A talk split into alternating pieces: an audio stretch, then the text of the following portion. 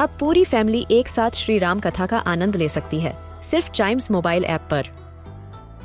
जानिए श्री राम के बचपन से लेकर दशानन वध तक का सफ़र। सरल रामायण, घर के सभी सदस्यों के लिए।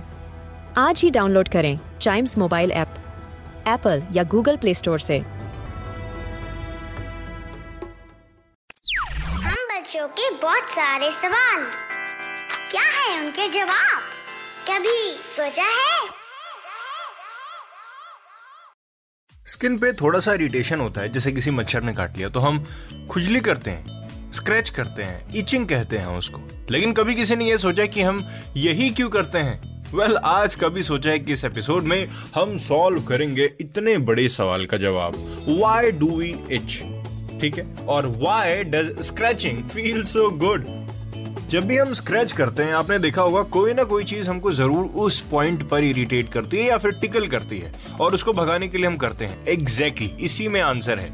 हमारी बॉडी को स्क्रैच करने का मतलब ये होता है स्किन पे जो भी चीज़ हमको इरिटेट कर रही है अपने दिमाग को वहाँ से हटाने के लिए उसको फील ना होने देने के लिए हम इसको स्क्रैच करते हैं। ज़्यादा स्क्रैच नहीं करना चाहिए वरना उससे रैशेज आ जाते हैं। और हमको इतना अच्छा क्यों लगता है स्क्रैच करना?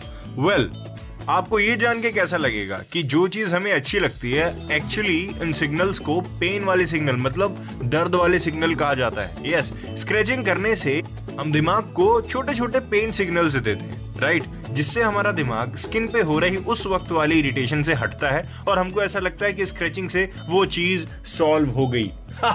यस कैसा लगा इसका साइंटिफिक रीजन हमारा ब्रेन इचिंग से हमारा दिमाग हटाने के लिए हमसे स्क्रैच करवाता है डिस्ट्रैक्ट करवाने के लिए स्क्रैच करवाता है। और वो जो पेन सिग्नल्स मैं कह रहा हूँ ना वो एक क्या कहते हैं उसको?